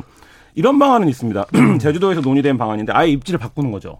예. 제주도에 이미 제주공항 말고 정석비행장이라는 공항이 있습니다. 예. 가실이라는 데 있는데 저도 음. 가봤는데 굉장히 아름다운 그건 곳인데 서귀포에 있어요. 네, 서귀포 쪽에 서귀포 있습니다. 쪽에? 네, 예. 대한항공 비행장이에요. 그러니까 예. 대한항공 조종사들이 아 정석 기업이 있었죠.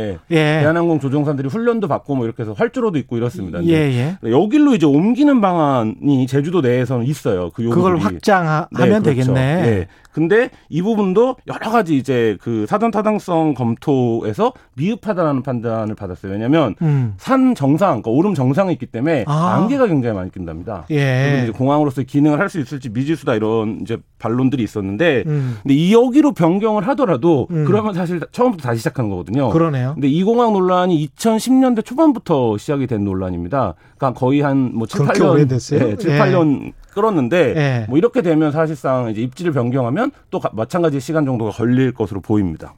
제주 도민들은 원래 반대를 많이 했죠, 이거. 이게 제주랑 서귀포가 또 여론이 달라요. 아, 네, 그러니까 서귀포 주민들은 어 찬성? 아까 반대하는 분이 더 많아요. 그러니까 아, 서귀포는 찬- 네, 반대? 예. 근데 예. 제주는 찬성하는 사람이 또 많다고 해요. 그래서 전체적으로 놓고 보면 팽팽한데 아. 최근 이제 마지막 여론조사에서는 반대가 제주도민 전체로 놓고 보면 반대가 51.1, 찬성이 43.8%였습니다.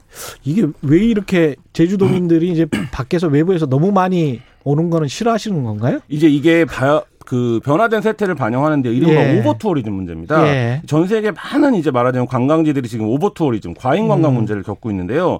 뭐 바르셀로나 같은 경우에는 그래서 아예 신규 호텔을 시, 그 신축하는 걸 금지시켰습니다. 예. 그리고 그 베네치아 같은 경우에는 주민들이 관광객이 싫다라는 해상 시위를 해요. 관광객들 앞에서.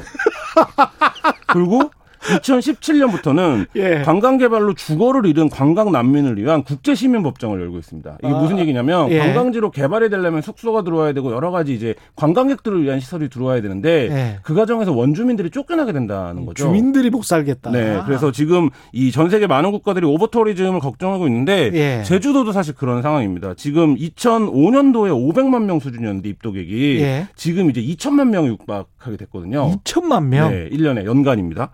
그러니까 야, 이렇게 되니까 제주 도민 수보다 훨씬 아니, 많네요. 비교가 안 될 정도로 예. 많고 이들이 버리는 쓰레기 뭐 여, 여, 그 이들이 묵, 지나가는 과정에서 벌어지는 이제 환경 오염 그다음에 이들을 위한 시설을 개발하는 거 이런 문제들이 복합적으로 지금 제주도가 마주하고 있는데 그래서 이 공항까지 그러네. 지으면 더 음. 어려워진다 이런 얘기입니다. 관광업이 아니고 그냥 현지 주민 종사를 하시는 분이라면 관광업 종사자가 아니라면 이게 물가도 너무 많이 올라서 그렇죠. 제주도 그것도 이제 걱정일 거고요. 네, 제주도 가보시면 물가 예. 아, 이렇게 비쌌어 이런 꽤 비싸요. 정도로 예, 비쌉니다. 예, 역시 관광 도시니까. 예.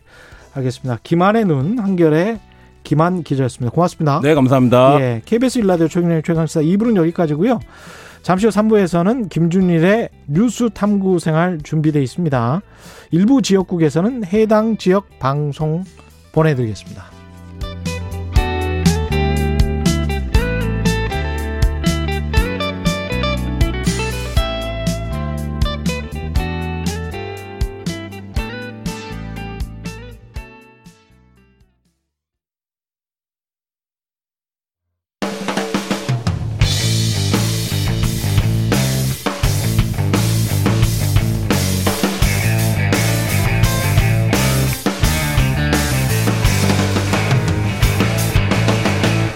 최경영의 최강 시사. 네, 동물은 물건이 아니다. 당연한 말처럼 들리지만 법률상으로는 동물이 그동안 물건으로 취급돼 왔었습니다. 정부가 동물은 물건이 아니라고 규정한 민법 개정안을 입법 예고했는데요. 앞으로 어떤 것들이 바뀌게 되는지 이게 어떤 의미인지 동물원 연구 변호사 단체입니다. PNR 대표이시고요. 서국화 변호사 연결돼 있습니다. 안녕하세요. 네, 안녕하세요. 동물 동물권 연구 변호사 단체죠. 동물권 네네. 연구 변호사 단체 PNR. 예. 네. 그 주로 그러면 동물권과 관련된 그 변론을 하시는 건가요? 네, 저희는 동물권을 이제 동물과 관련된 입법 정책 제안을 좀 하고 있고요. 아, 관련된 그렇군요. 고소 고발 사건이나 뭐 음. 소송 같은 것들을 좀 수행을 하고 있습니다. 이게 동물은 물건이 아니다. 이건 뭐 당연한 건데 고양이나 강아지 키우시는 분들은 이게 아직도 법으로 아- 그렇게 안 돼 있었다는 것에 깜짝 놀라실 것도 같아요. 네네. 민법상으로는 지금 현재 어떻게 돼 있습니까? 동물은? 어, 현재 뭐 동물은 물건이다 이런 명시적인 규정이 있었던 건 아니고요. 예. 민법에서 이제 법적 이제 권리 주체로서 사람이나 법인을 정하면서 예. 이제 물건에서는 이제 본법에서 물건이라 함은 유체물 및 전기 기타 관리할 수 있는 자연력을 말한다 이렇게 구- 규정을 하고 있어요. 음. 결국에는 동물은 여기서 말하는 유체물에 해당해서 물건의 범주에 포함하도록 규정이 되어 있었던 것이죠. 그러니까 인권과 회사 그 법인이 가지고 있었던 그런 권리는 동물은 없는 거네요. 민법상의 그렇죠. 권리는. 예. 그러면 민법 개정안에는 어떤 조항이 지금 들어가게 됩니까? 현재 발표한 조항은 동물은 물건이 아니다 이렇게 규정을 할, 할 되어 있고요. 그리고 아. 동물은 무엇이다 이런 건 또 아니고 예. 네, 물건이 아니다라고 해서 기존의 물건에서 제외하는 어떤 제3의 지위를 아. 이제 예정한 그런 조항으로 되어 있습니다. 그러면 반려동물뿐만이 아니고 뭐 야생동물도 다 포함이 되는 거네요. 그렇- 그렇게 되면 동물이라고 하면. 그렇죠. 그 예. 기존의 동물 보호법에서 동물도 그 일정 범주를 정하고는 있지만 뭐 야생동물이든 반려동물이든 상관없이 이제 동물에 일반적으로 적용되었던 법률인데 음. 민법에서도 역시 뭐 반려동물만 이렇게 한정한 게 아니라 음. 그냥 우리가 생각하는 모든 동물을 일단은 규정을 하고 있습니다. 그러면 동물이 법적 지위를 가진다는 의미를 좀 풀어서 설명을 해 주십시오. 어떤 지위를 가지게 되는 겁니까, 그러면? 음, 근데 사실 이제 여러분들이 음. 좀 잘못 이해하실 수 있는 부분들이 있긴 한데 예. 그 법적 지위를 뭐 갑자기 가지게 된다는 의미보다는 기존에 이제 물건으로 다루어지던 법적 지위가 이제 물건이 아닌 법적 지위가 된다 이렇게 이해를 해주시면 될 것 같고 음. 사실 이걸로 인해서 이제 기존의 뭐 동물 학대죄가 재물 손괴죄로 같이 기소가 되었었던 뭐 이런 것들이 예. 이제는 재물로 다루어지는 어떤 법률의 적용 대상에서는 좀 제외된다. 이렇게 생각하시면 될 것 같습니다. 재물로 다뤄지지 않는다. 그러면은 뭐 가령 재산 압류 나뭐 이런 데서도 빠지게 되고 그렇게 되는 겁니까? 네, 맞습니다. 그러니까 아. 이건 사실 동물권 어떤 동물의 권리적 논의에서 이 법률안이 나온 것은 사실 아닌 걸로 제가 알고 있고요. 예. 그 이제 1인 가구 혹은 내지는 이제 반려동물을 키우는 가구가 많이 늘어나면서 음. 그 가구들이 키우는 어떤 동물, 반려동물, 사실 가족과 같은 존재인데 그 반려인이 채무를 졌다고 해서 그 반려동물에 대해서 어떤 재산적인 집행, 아, 압류, 뭐 이런 걸 할 수 있는 상황은 좀 아니다라는 문제 의식에서 시작이 된 거예요. 아. 그래서 어, 기존에는 이제 만약에 빚을 져가지고 예. 집행을 당하게 되면 일반 물건 뭐 예를 들어 우리 쉽게 생각할 수 있는 뭐 냉장고나 이런 거에 빨간 딱지 붙인다고 하지 않습니까? 그렇죠. 빨간 딱지. 네. 예. 그런 게 이제 그런 대상에서 동물도 거기 그 집안에 있는 강아지 예. 한테도 빨간 딱지를 붙여서 뭐 경매를 해서 이제 이걸 금액적으로 환가를 한 다음 채권의 만족을 얻는 뭐 이런 절차로 진행이 되었었던 것인데 이제 그그 대상에서 적어도 우리 반려동물은 제외하자 뭐 음. 이런 취지라고 보시면 될 것 같아요. 실제로 그렇습니다. 그런 일들이 있, 었습니까그 경매를 하고 뭐 이럴 어, 때? 일전에 그 이제 동물병원 이 이제 집행의 대상이 되었을 때 아, 동물병원이 동물병원- 망했을 때? 네네 예. 그렇죠. 그 안에 뭐 병원의 장비나 이런 물건들도 많지만 예. 사실 동물들이 굉장히 많잖아요. 그 아, 동물들도 그렇구나. 어, 그 집행의 대상이 되었었고 이거는 뭐 동물 병원이기 때문이 아니라 일반 가정에서도 가능한 일이었었죠. 그렇군요. 이 동물 학대 사건 같은 경우 가끔 그 보도가 되잖아요. 예, 예. 이게 이제 동물은 물건이 아니다 이렇게 되면 그 어떤 동물은 어떤 또 다른 어떤 뭐랄- 뭐랄까요 보호를 받게 되는 그런 측면들이 있나요? 사실 이번 법률로 동물 학대 처벌이 강화될 것이다. 사실 이렇게 직접적인 효과를 기대하기는 조금 어렵습니다. 왜냐하면 음. 기존에 이제 동물 보호법상 동물 학대를 금지하고 있고 이제 별도의 처벌 규정을 두고 있기 때문에 예. 동물이 물건으로 취급되기 때문에 동물 학대가 금지됐던 것은 사실 아니거든요. 예. 근데 다만 좀 아이러니할 수 있는 상황은 음. 기존에 우리가 이제 동물은 물건이 아니다라고 주장을 하면서도 그 재물손괴가 같이 함께 기소되어야 형이 조금 더 높게 나왔었기 때문에 예. 동물은 물건이 아님에도 불구하고 재물손괴가 함께 기소되길 원할 수밖에 없었거든요. 아, 그랬겠네요. 예. 예, 근데 현재로서는 이제 물건이 아니니 음. 우리가 원한다 해도 재물손괴로 기소는 안 될 거예요 앞으로는. 그럼 어떻게 이제 해야 되나요? 그럼 이제 동물 학대죄로만 이제 동물보호법 위반으로만 기소가 음. 될 텐데 어 그럼에도 불구하고 재물손괴가 함께 기소되지 않았지만 어 일단 물건으로 기존에는 이제 물건을 부러뜨린 경우와 음. 같이 취급이 됐다면 예. 이제 민법상 물건이 아니라고 규정을 함으로써 음. 어쨌든 전체 체계적으로 아 동물은 물건이 아닌 이제 별도의 생명을 가진 존재다라는 것을 법 전체적으로 인정을 하게 될 거라서 이제 그 동물보호법 위반 하나만으로 기소가 되더라도 기존의 재물손괴와 같이 기소되었을 때와 같은 혹은 더 무거운 형량이 선고되는 인식 변화가 생기지 않을까. 사실 이제 간접적인 효과로 기대를 하는 거죠. 예. 우리 갑자기 그 산재 사고나 뭐 이런 것도 생각이 나는데 가령 이제 곧 교통사고를 당했어요. 사람이 교통사고를 네. 당했으면 그 사람의 뭐 향후 노동력이랄지 이런 걸 계산을 해가지고 뭐 이렇게 그 돈을 받지 않습니까? 제- 음. 동물 같은 경우는 반려동물이 교통사고로 뭐 숨지거나 다치면 어떻게 되는 거죠? 그러면? 일단 지금까지는 어, 어떤 독자적인 손해배상을 할 수는 없기 때문에 예. 그 반려인이 본인이 이제 자신의 반려 동물이 다치거나 죽음으로 인한 음. 어떤 경제적인 손실, 예를 들면 치료비 같은 이제 지출이 생기잖아요. 예. 그런 손해와 이제 정신적 손해로 인한 손해배상을 청구할 수 있었습니다. 음. 근데 어, 물론 지금 이 법률이 통과된다고 해서 반려동물이 직접 소송을 그럼 할 수 있느냐 사실 그렇게 되기는 어려울 거라고 생각을 해요. 예. 어, 그러나 다만 이제 기존의 어떤 손해배상 법리에서 음. 어, 물건으로 볼 경우에는 어, 경제적인 그 손실이 보상 소- 손해가 보- 배상되면 예. 이제 정신적인 손해도 배상됐다 사실 이렇게 보거든요. 예.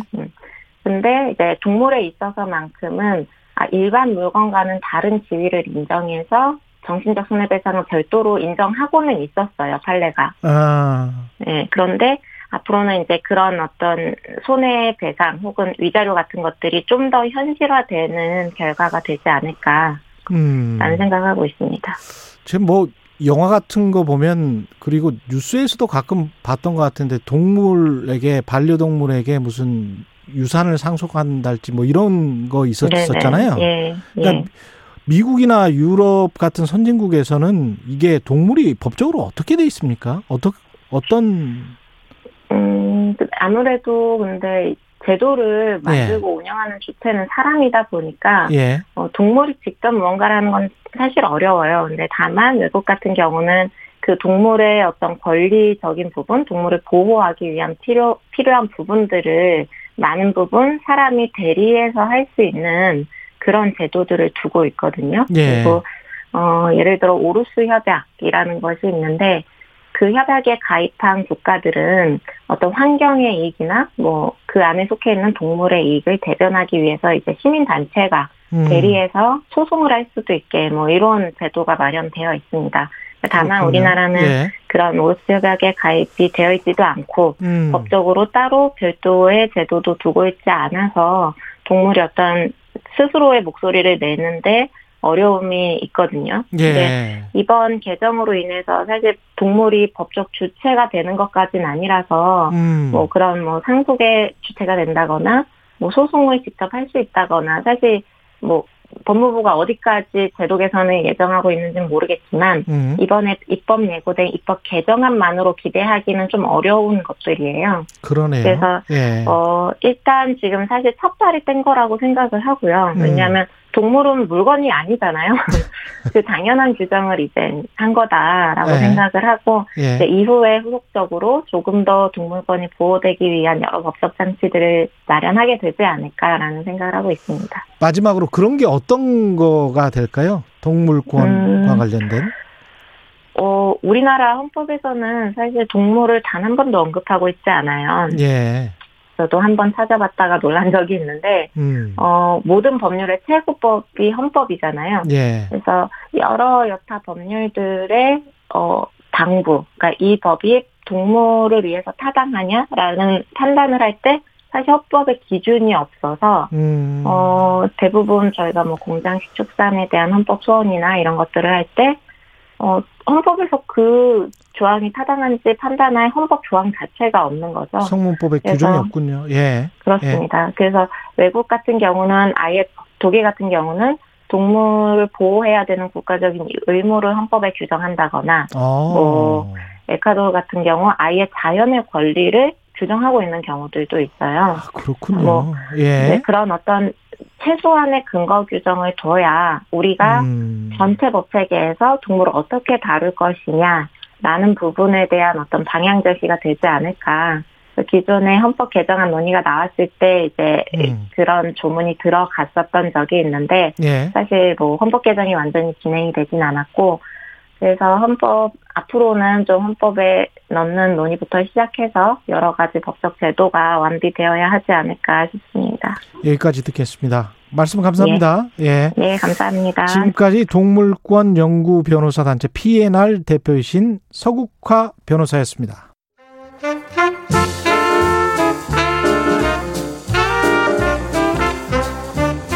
세상의 모든 뉴스를 탐구합니다. 김준일의 뉴스 탐구 생활. 네, 올 여름 전력 공급 예비율 하락, 에너지 전환 정책과 관련이 있을까요? 없을까요? 예. 화제가 되는 이슈를 깊이 있게 파헤쳐보는 뉴스 탐구 생활, 김준일 뉴스톱 대표 나와 계십니다. 안녕하십니까? 예, 안녕하세요. 예. 세상 모든 것이 궁금한 남자 김준일 대표. 이제 예. 원전, 탈원전과 에너지 전환 정책까지. 근데 사실은 이게 기자들 많이 관심을 가지는 문제예요. 저희 제가 있는 뉴스톱에서는 이거를 예. 가지고 지금 한 4년째 기사를 쓰고 있는데 예. 또 나옵니다. 또 작년에 여름에 나왔던 거, 재작년에 예. 여름에 나왔던 게 또 기사가 나오면 또 팩트 체크를 해주고 지금 매, 매년 그러고 있어요. 근데 지금. 근본적으로 지금 이 인식이 잘못돼 있는 게 예. 원전을 지금 가동을 하지 않고 있는 줄 알고 있어요. 많은 그러니까요. 사람들이. 어, 답답해서 미치겠어요. 그것 때문에. 무슨 말이 안 돼.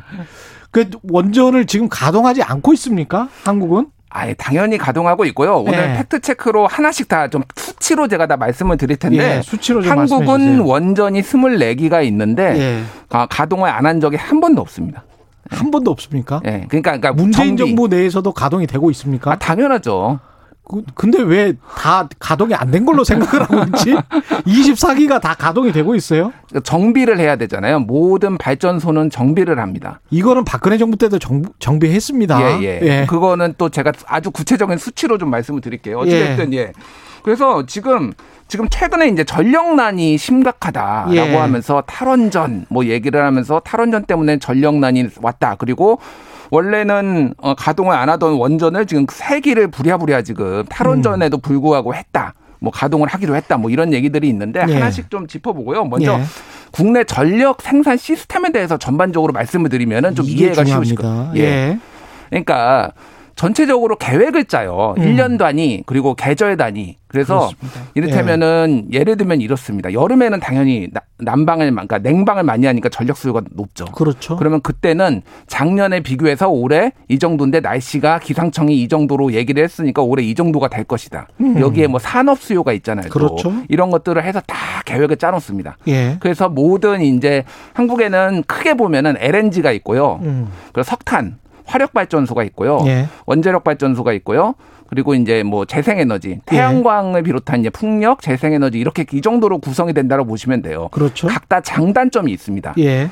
LNG 같은 경우에는 굉장히 좋은 게 빨리 키고 빨리 끌 수가 있어요. 음. 그러니까 이게 우리가 전기 스위치 올리듯이 내리듯이 발전소를 바로 가동할 수 있는 게 아니에요. 음. 그러니까 가장 빨리 이 발전소를 가동할 수 있고 발전소를 빨리 끌 수 있는 게 LNG입니다. 예. 근데 LNG는 비싸요.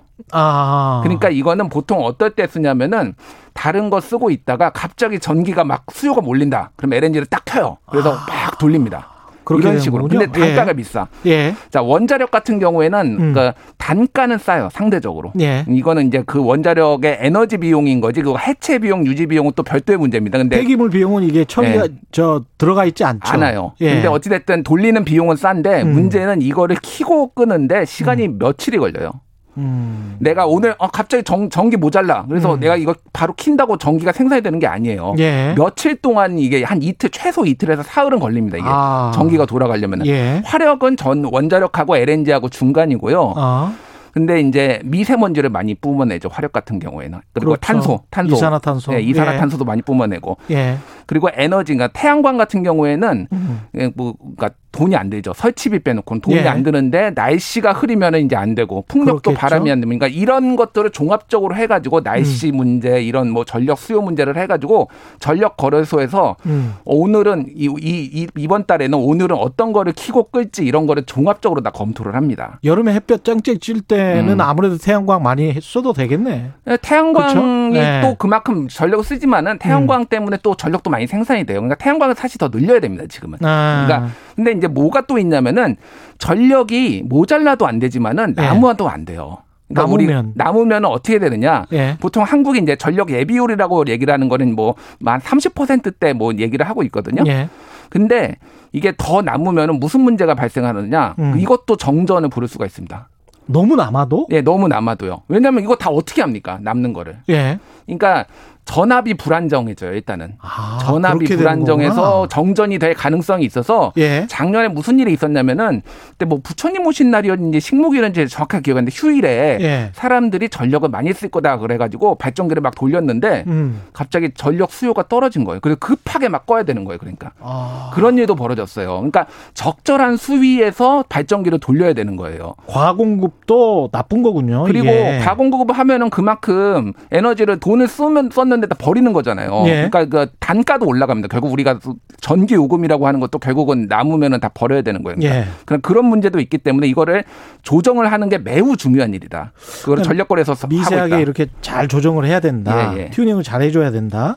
근데 전력 예비율이 뭐10% 붕괴 위기 뭐 음. 이런 보도들 많이 나오지 않습니까? 자, 전력 예비율이 10%라는 그 기준치는 예. 전력 거래소에서 정확하게 얘기하는데 아무런 근거가 없습니다. 아무런 근거 없어요. 예, 예. 그러니까 예. 전력 예비율은 그냥 이- 예비율은 뭐냐면 퍼센테지로 계산하는 건데 음. 거기에서 전력 거래소에서 얘기를 하는 거는 음. 절대량으로 계산을 해요. 이를테면 은 올해 지금 제 피크를 94.4 기가와트로 했는데 예. 한5.5 기가와트가 어, 모자라면은 그러니까 음. 막5.5 기가와트밖에 안 남으면은 음. 생산이 그러니까 한마 한마디로 얘기하면 한 89 9기가 정도를 썼는데 예. 남은 전력이 5.5 기가와트라고 하면은 그때 주 그 예비 경보 단계를 올려요. 아. 근데 이거를 퍼센테지로 환산하면은 5.8% 정도입니다. 5.8% 정도. 그러니까 10%는 그냥 언론에서 어. 자의적으로 만들어낸 거예요. 자의적으로 만든 거군요. 예, 예. 예. 그러면 우리가 지금 당장에 여름에 뭐 지난번에 몇 년 전인가요? 한번 2018년. 2018년이었죠. 셧다운 당한 적이 있잖아요. 그러니까 하- 전국적으로 된 건 아니고 뭐 예. 지역에서 부분적으로 뭐 된 적은 있는데 굉장히 더웠죠 2018년에. 음. 그렇죠. 예, 예. 예. 그래서 뭐 가급적이면 에어컨을 뭐 좀 꺼주시라 뭐 음. 이렇게 당부도 했고 왜냐하면 산업 시설은 계속 돌아가야 되니까 음. 그런 이야기 많이 했었는데 이번 여름은 어떻습니까 그러면? 이번 여름은 지금 역대 최고로 덥다, 뭐 더울 수도 있다, 그렇죠. 뭐 40도까지 갈 수도 있다라고 얘기를 해서 지금 전력 예. 수요가 많은 건 사실인데 음. 작년하고 지금 비교를 해보면은 작년 2018년하고 비교를 해보면은 그거보다 더 높진 않아요. 근데 올해 또 수출도 지금 잘 돼가지고 맞아요. 예. 지금 저 생산 설비가 거의 풀 가동되고 있거든요. 맞습니다. 그런 것들 그다음에 이 제철 수요도 지금 굉장히 높습니다. 맞아요. 예, 근데 그쪽에서 전기를 제일 많이 써요. 음. 현대제철 포스코에서 지- 전기를 제일 많이 쓰는데 음, 음. 그쪽이 워낙 지금 저 좋기 때문에 업황이 그래서 그쪽에서 많이 쓰긴 쓸 겁니다. 그래서 이제 예. 2014년에 정부가 음. 그는 뭐 그러면은 박근혜 정부 때인가요? 음. 2014년이면은 예. 수요 자원 거래 시장이란 걸 만들어요. 한마디로 예. 얘기를 하면은 완전 피크 때 전기 수요가 너무 많을 때 음. 기업들이 조금만 전기를 덜 써주면은 그거에 대해서 보상을 해주는 제도를 만듭니다. 박근혜 정부 때. 밤에 쓰면 또 보상해주고 뭐 예, 그랬었습니다. 그런 거죠. 그런 예. 제도를 만들어서 피크 타임은 피하게 좀 하자 음. 이렇게 했는데 이거를 왜 이런 거 만들었냐면은 발전기 하나 가동하는 것보다 전기를 덜 쓰게 해가지고 하는 게 훨씬 국가적으로는 이익이니까 예. 그렇게 했는데 이거를 또 이제 탈원전 때문이다. 2014년에 만들어졌는데 음. 탈원전 때문에 지금 기업들 뭐 가동을 못하게 한다. 뭐뭐 이런 이런 이제 비판이 막 나왔던 거죠. 그러니까. 우리가 이 생각도 좀 해봐야 될 것 같아요. 네. 독일에 갔을 때 어떤 기자가 그런 이야기를 하더라고요. 왜 이렇게 지하철이 덥냐? 음. 여름이었는데 여름에 에어컨을 좀 아껴서 사람들이 약간 더운 것보다 아 더운 것을 참는 것이 겨울에 난방을 못 대서 사람들이 가난한 사람들이 죽는 것보다는 훨씬 낫다. 이런 식의 네, 대답을 하더라고요. 그래서 우리가 수급 이야기를 할 때 수요를 한정없이 우리는 그냥 에어컨 빵빵 키고 우리는 살아야 되겠다. 음. 이런 식으로 접근하는 것도 약간 좀 문제는 있는 것 같습니다. 그렇죠. 그리고 예. 이제 원전 가동률을 말씀을 드리면은 예. 어, 원전 가동률이 2017년에 71.2%였어요. 음. 그렇다가 2018년에 65.9% 떨어졌다가 네. 2019년에 71.6 다시 2020년에 75.3 이렇게 올라가고 있어요. 점점. 75.3? 예, 네. 작년에 그러면은 뭐더 올- 3, 년 전이랑 비교해서 뭘 더 올라갔죠. 더 올라갔네. 예, 더 올라갔어요. 그러니까 왜 그러냐면은 이거는 원전만 키고 끄는 게 아니라 아까 제가 네. 말씀드린 전체 계획으로서 이거를 원전을 키고 끄는 거고 예. 원안이라고 원자력 안전위원회에서 결정을 합니다. 18개월에 한 번씩 원전은 점검을 무조건 받아야 돼요. 음. 근데 원전에 심각한 문제가 있으면은 예를 들면은 그거 점검을 오래 받습니다. 그렇죠. 그리고 원전을 예. 다시 키는 것도 전력 수요에 따라서 3개월 전에 결정을 해요. 음. 근데 이것도 이번 에 그것도 그러니까 원전 세기를 돌린다라는 것도 사실상 3, 삼개월 전에 결정된 거를 일주일 정도 당긴 거예요. 그러니까. 예. 그러니까 이거를 보는데 갑자기 탈원전 때문에 안 하기로 했던 거를 또 돌리기 시작한다. 뭐 이런 게 이제 기사가 나오는 거죠. 그러니까. 그러니까 원래 하기로 돼 있는 예. 뭐 점검을 하는 것이고 원래 그 정도는 계속 가동을 하고 있는 것이다. 원전은 안전 문제가 있어가지고 예. 뭐 이를테면은 한울 사기연 사옥이었나 그거 정확하지가 않은데 그러니까 거기는 공극이라고 구멍이 발생돼가지고 음. 지금 몇 년째 안 돌리고 있습니다. 그거 그거 지금 확인을 해야 돼서.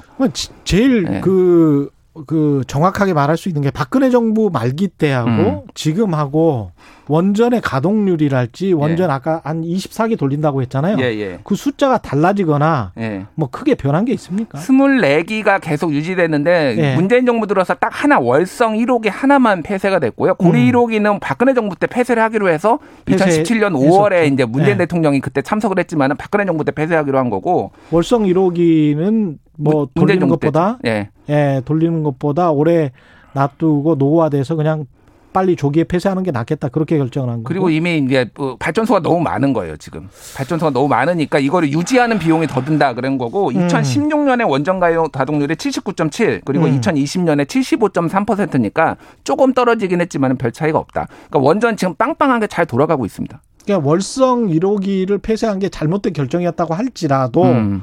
그렇다고 할지라도 크게 봤을 때는 원전 가동률과는 그렇게 큰 차이가 나지 않는다. 원전하고는. 상관이 없어요. 그리고 지난 정부하고 상관도 없고 그래서 오히려 그러니까 다- 원전에 반대하는 쪽에서는 2080년까지 언제 기다리냐. 2080년까지 걸리거든요. 문재인 정부의 문재인 정부의 지금 원래 목표는 2079년까지 예, 예. 원전 제로를 만들어 보겠다. 예, 예. 근데 2079년까지 집권하는 거는 아니기 때문에 예.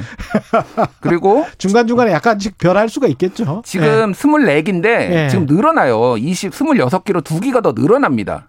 아, 오히려 늘어나요? 짓고 있어요, 지금. 아, 짓고 있죠, 참. 예, 짓고 그거는 있어- 또 허가를 해줬잖아요. 예, 그거는 허가를 했죠. 그러니까 전 예. 정권에서 허가를 한 건데 계속 이제 가, 가고 있는 거고. 예. 그러니까 당, 탈원전이라고 해서 실제 뭐 음. 지금 원전 안 돌리거나 그런 건 아니고 완전 장기 플랜입니다. 그러니까 전력난하고 탈원전하고는 아무런 상관이 없어요. 그러니까. 근데 왜 자꾸 이렇게 탈원전 때문에 전력난이 심화됐다라고 사람들은 다 생각을 하고 예. 언론이 계속 그렇게 이야기를 했잖아요. 그 특히 몇몇 언론, 예. 예, 원자력계하고 매우 매우 친한 뭐 언- 언론이 맨날 예. 탈원전, 기승전 탈원전을 얘기를 하는데, 아니 뭐 탈원전 아, 원전 반대할 수도 있고 찬성할 수도 있는데 예. 팩트를 가지고 얘기를 해야죠. 아무런 관련이 없는 거 가지고 뭐만 하면 나 탈원전을 갖다 붙이니까.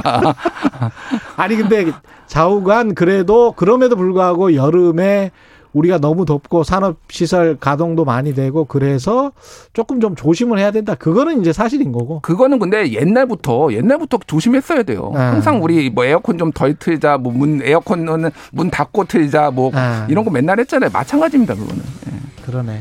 예. 6787님, 이 코너 너무 유익해요. 구석구석 중요한 키워드 잘 찾아서 알려주셔서 감사합니다. 이렇게 말씀하셨습니다. 이동일님은 이런 팩트체크 너무 좋습니다. 말씀하셨고요. 오늘 말씀 감사하고 지금까지 김준일 뉴스톱 대표였습니다. 고맙습니다. 예, 감사합니다. 예. KBS 라디오 최경련의 최강시사 오늘은 여기까지입니다. 저는 KBS 최경련 기자였습니다. 고맙습니다.